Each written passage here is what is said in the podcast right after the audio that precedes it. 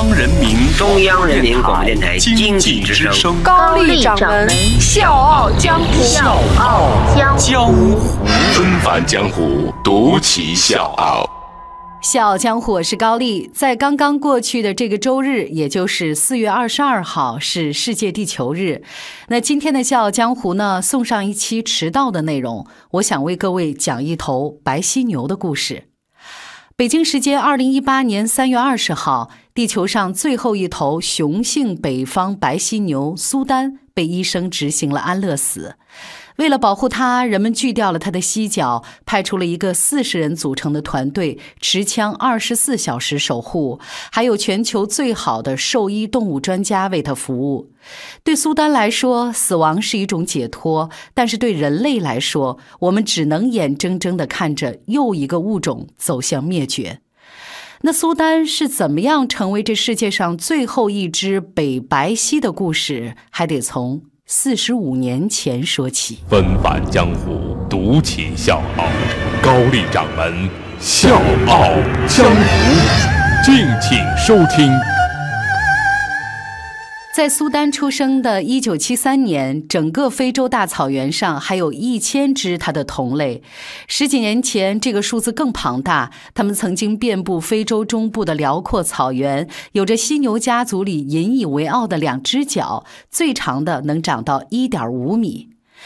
北白犀属于现存五种犀牛里白犀牛的一个北部亚种，脾气呢非常的和善，不欺凌弱小，也不会闲的没事去挑衅大象，也不像其他的犀牛那么孤僻，经常呢是一二十头成群的活动。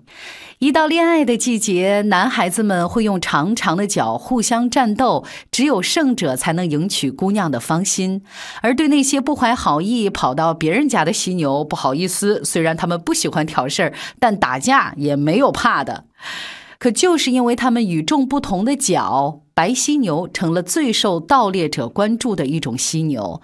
在人类的眼里，尤其是在亚洲东部几个国家，犀牛角成了滋补男性和治癌症的良药，还可以雕刻成手串、摆件，象征勇敢，象征高贵。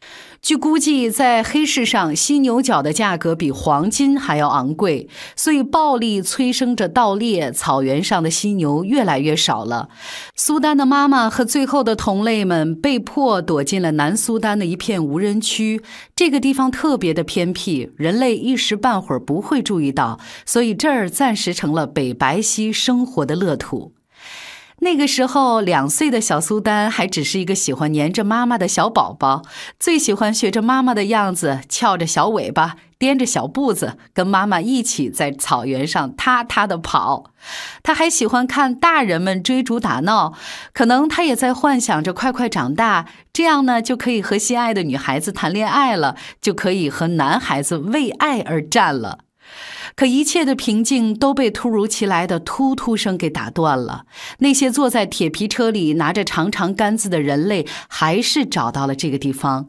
他们可以从早到晚都追着苏丹跑，丝毫不会感觉到累。长长的棍子就在苏丹的头顶上晃着，一个转弯，脖子就被一个圈圈给卡住了，逃不开，挣不掉，直到被赶到一个四四方方、看不到蓝天、只能勉强转个身的东西里。这是一场疯狂的抓捕，人们建设野生动物园的狂热爱好催生了一批专门的捕猎者。他们纵横于非洲大陆，挥舞着手里的套杆，专挑刚断奶但还没长大的动物宝宝。就那一次，他们从非洲大陆带走了包括苏丹在内的六只北白犀、两雌两雄，还有不计数的长颈鹿、狮子、大象、斑马、羚羊等等非洲动物。那天起，苏丹开始了他在捷克杜尔克拉洛维动物园里面的生活。这一待就是三十四年。从小离开妈妈和同类的苏丹，大半生都活在牢笼里，连谈恋爱也是人类安排好的。离开同类的教导，他连如何繁殖都不会，往往需要饲养员施以援手。但是跟野外被盗猎者捕杀的同类相比，苏丹算是幸运儿了。暴力的驱使，盗猎频发，北白犀的数量急剧下降。二零零九年，苏丹和其他三只北白犀被送回到了非洲。人们希望适宜的气候和野外环境能够恢复它们的繁殖欲望。时隔三十四年，苏丹再次踏上了非洲的土地，在这里，苏丹享受着特别的待遇。全球顶尖的动物专家和兽医齐聚，为它的健康保驾护航。四十位护林员持枪日夜守护，防止盗猎者偷袭。为了防止盗猎者的觊觎，人们还割掉了他的犀牛角。每天清晨，苏丹会很准时的起床，然后默默地跟在饲养员的身后，一起吃草，在草原上散步。等到太阳升起的时候，饲养员会给他细致地涂上满身的泥巴，这样呢，他就不会感到太热了。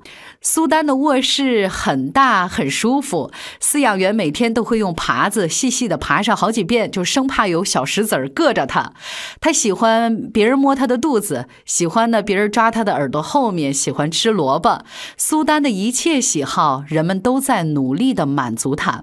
苏丹变得活泼了，身体也越来越健康。可是就在人们欣慰庆幸的时候，却传来了噩耗。我是吴伯凡，邀请你在微信公众号搜索“经济之声笑傲江湖”，记得点赞哦。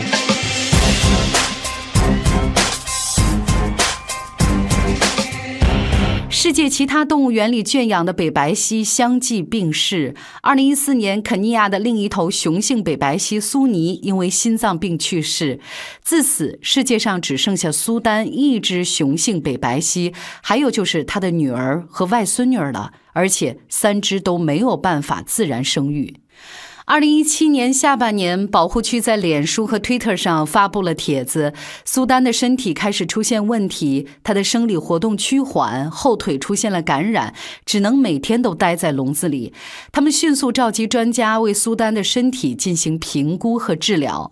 二零一八年三月一号，保护区突然连发了五条帖子，苏丹开始出现患病迹象。治疗小组和饲养员们已经进入二十四小时监视苏丹的状态。二零一八年三月二十号，保护区一连发布了十一条帖子，宣布因衰老综合征带来的一系列器官退化和后腿加重的皮肤溃烂，苏丹的病情在过去二十四小时里显著恶化，他遭受着巨大的痛痛苦。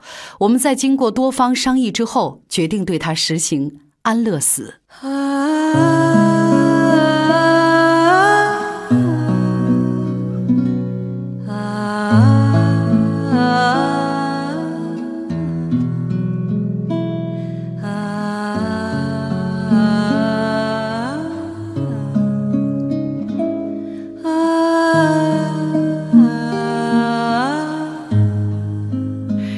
界野生动物救援协会在苏丹去世之后说：“我们只是希望世界能从失去苏丹的不幸当中得到教训，采取一切措施停止犀牛角的所有贸易。尽管犀牛角的价格在下降，但是针对犀牛角的偷猎行为仍然威胁着所有犀牛物种的生存。”二零一四年，美国杜克大学发布的一篇文章当中显示，人类活动导致物种灭绝的数量是自然淘汰的一千倍。野生动物非法贸易、人类对天然栖息地的侵占、环境污染、传播外来入侵物种等等，都是导致野生动物濒临灭绝的原因之一。可能我讲了这么多，还会有朋友觉得这事儿离我太远了啊！我日常生活呢根本搭不上边儿。但是这个也是我们现在需要在当下不断提及动物保护的原因。我始终坚信，很多事情不是你觉得无关，只是不知道和你有关而已。就像珍妮古道尔曾经说过的那句话：“你要相信，每个人都是很重要的，每个人都能发挥作用，每个人。”都能带来变化。小江或是高丽，明天见。There's a place in your heart, and I know that it is love.